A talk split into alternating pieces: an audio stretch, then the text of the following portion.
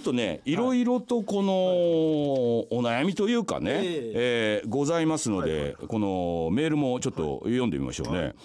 ラジオネームうまーさん。えー、30代男性の方藤村さんこんばんはと。毎月楽しみに聞いております。30歳男。10年来のどうでしょうファンです。ファンなんですね、えー、12月放送の話が気になりましたと。予定調和ほどつまらないものはないといった話でしたが自分の仕事はどうなんだろうなと考えさせられましたと。私は建築士をしておりまして法律というこれ以上ない縛りの中での仕事ですと。法の中でお客さんのために何ができるか日々勉強ですと。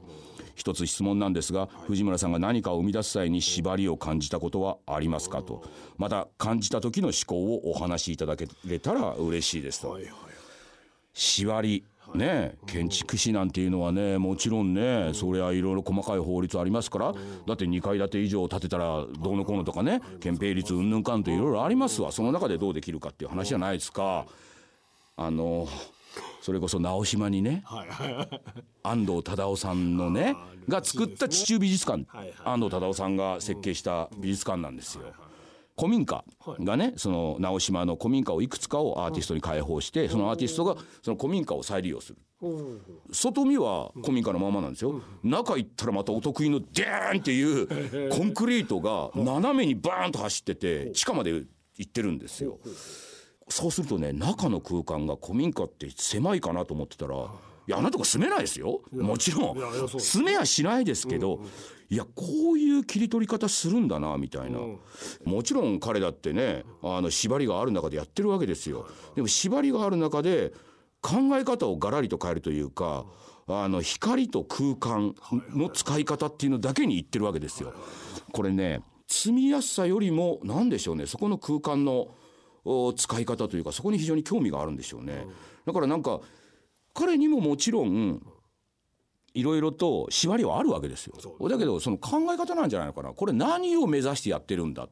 決して人に住みやすいだけのここに行ったら動線がこうなってすぐトイレがあってということではなくて入った時の驚きとか入った時のこの感性の磨かれ方とかそこに住まうことによってのっていうふうに彼はやったんじゃないのかな。だから見せ方っていうか自分の考え方なんじゃないのかなと思うんですよ。で俺あのこの縛りがないっていうか縛りなかったらダメだと思うんですね一方でね。だどうでしょうなんて実は縛りだらけなんですよ。だってロケ行くのは2泊3日じゃないと鈴井さんのラジオがあるとか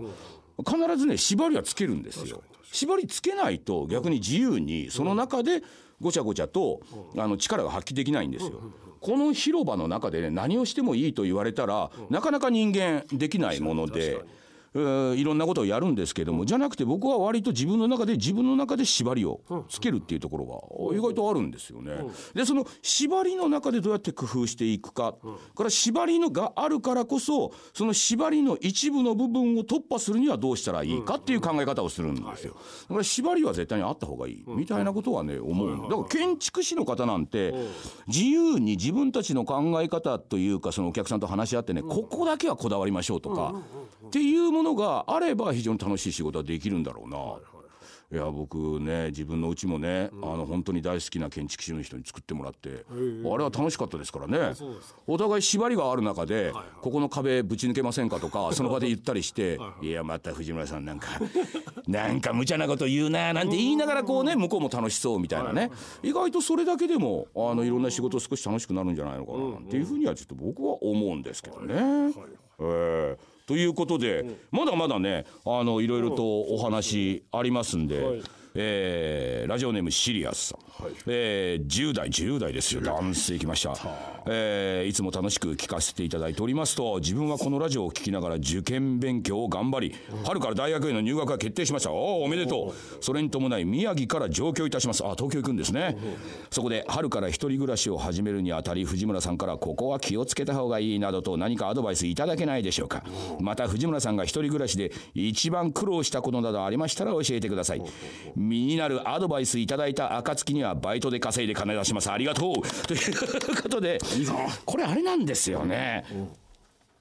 ここを気をつけた方がいいっていう発想がまず僕の中では全くないんですよね。はい。高校時代、まあ、中学高校ときてね、男ですよ。一人暮らししてみたいな、独立してみたいなって絶対あるんですよ。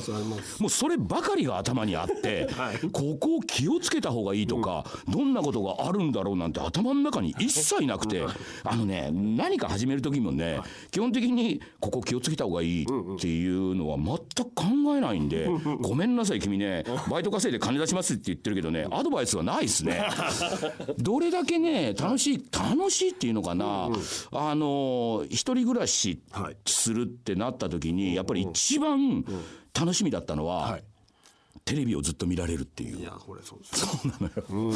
家族で、はい、まあ今まで受験勉強頑張ってたわけじゃないですか。はいはいはい、そんな時にテレビね、うん、お笑い番組好きだったから、はいはい、見てても、やっぱお袋とかが、必ずね、いつまで見てんの、テレビ見てたらバカになるみたいなこと言われるじゃないですか。もうね本当にね俺ねあのそういうこと言われずに好きなもの好きなだけ見てみたい。それから音楽とか聞くのも、なね、こんなあのイヤホンとかして聞くんじゃなくて、ステレオかなんかで聞いてみたいっていうのがあって、もう一人暮らしはそれしかなかったから、まあね、ずっとテレビ見てましたね。本当に。いやそれでねでもまあずっとテレビばっかり見ててもあれなんでっていうことでまあ結局ねラグビー始めてラグビーばっかり一辺倒になってなかなかテレビ見る時間もあんまりまあ逆になりましたけど自分の時間っていうものを自分で組み立てるっていうのがこれほどいいこと自分にとって楽しいことっていうのが初めてですね生まれて要は自分の生活を自分で組み立てられるっていうのは。すごくこれはストレスがないことだと。テレビ見たい時に見る、うん、からまあラグビー部の練習もあるからそれに行く、うん、で自分で飯も作ってたんですよ、はいはい、よく。自分で何か飯を作りたい。これを作りたいと思ったらこれを作るって、うん、時間をちゃんと自分で管理するっていうのはこれほどストレスがないことかと思ったんですよ、はいはい。はい、あのねちょっとね話変わりますけどね、はい、僕のねあのー、高校の時の同級生が、日立というね、はい、大きい会社に勤めて大企業ですよ。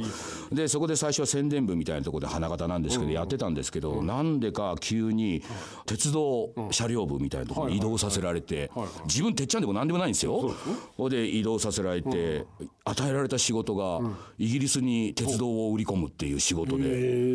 まあそれはね自分は鉄道っていうものをやったことなかったしでもまあイギリスに乗り込んでってイギリスの人と交渉してでもそうするとヨーロッパっていうのはやっぱりあのドイツっていうのがね鉄道とかなんとかっていうのはやっぱりすごい技術を持ってるわけ。でも日本だってねあの新幹線がありもちろんヨーロッパの方も知ってるんですけれどもやっぱり歴史的な背景からいやいや日立っていう会社はもちろん知ってるけどあそこは冷蔵庫作ってる会社だろうとかテレビ作ってる会社だろう鉄道は作れないよみたいな。それがやっぱりねいまだにこうあったらしいんですよ。それにやでいや鉄道もちゃんと作ってるんですって言ってもなかなかか、それでも最終的に彼は売り込みに成功して、ものすごい額のプロジェクトを掴み取ったらしいんです。お前すごいじゃん。お前これなんかもうお前プロジェクト X かなんかでも出れるじゃんみたいな。いやその後移動したのが社長の秘書みたいなところでね。これだってお前すごいじゃん。社長の秘書だろう。いやだけど今が一番ストレスがある。なぜかというと社長の時間に合わせて全てが社長のために作られた時間の中でそこに何ができるかいろんなものに準備するか。だから自分のためのプロジェクトが立てられないというかもちろん社長に対して何かやるっていう仕事の面白さきっとあるんでしょうけど彼にとっては一番のあれは自分の考え方でなかなか動けないっていうのがあってこれが一番仕事のストレスだって言われてて。だからストレスって何かって考えるとやっぱり自分の思い通りではなくて相手に主導権を握られて相手の何かの動きの中で自分が仕事をしてなければいけないっていうのが一番のストレスだって彼は言っててわその通りだ。だから俺は結局会社とは外れたところで自分で主導権取って仕事をしてるんだみたいな。それはねこの一人暮らしところにも通じてて一人暮らしは自分で主導権を取る。で自分が全てを決めていい。でそれによって自分がどうなるかっていうのは自分で決めていくんだっていうまあ男としての独立心というかね、そういう前向きな感じで、君には頑張っていただきたい。心配すんな。気をつけるいいんだということは言いたいね。からもう一つ、あのこのねかのかのさん40代女性ありがとうございます。ありがとうございます。えーダンディ藤村さんに質問です。昨年寄り合いや忘年会に初めて参加した感じたことなんですが藤村さんおしゃれだ。誰が洋服を選んでいるんだろう、奥様かそれともスタイリスト小松さんに頼任せているんでしょうか、みたいなねありますよね。もう全部自分で選んでます。これもね主導権です。主導権。人に頼んで人に洋服を選んでもらうっていうのも、もちろんね自分が気づかなかった、ああこういうのも似合うんだみたいなあるんでしょうけど、俺それどうしてもダメで、やっぱりね自分が気に入ったというか、あるから、でやっぱねあの40代50代になってきたらね、男性はね、絶対おしゃれに気をつけなきゃダメですよ。それはそう思いますなんか、あの高いもの買えっていうわけじゃない、腕時計でバカみたいにね200万とか300万の時計やってるぐらいだったらね、普段着るものをもうちょっとちゃんとしたものを着る、絶対ね衰えてくるわけですから容姿は、つるつるのね、あのピカピカのね20代のイケメンはね それはね T シャツにジーパンでいいですよ、おっさん T シャツにジーパンだったらねダメです。から。いやだから、あのこれもあれですよね、なんか40代超えて50代それから60代ってなってくる時には、男が一番気をつけるべきは俺は服装だと思いますね、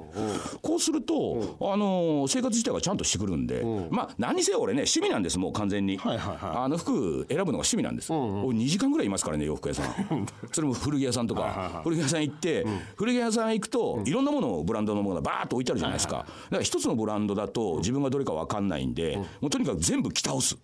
もう店の人の,、あの視線も気にせずに 俺その場でシャツとか全部平気で着ますからね。で着てみないと分かんない。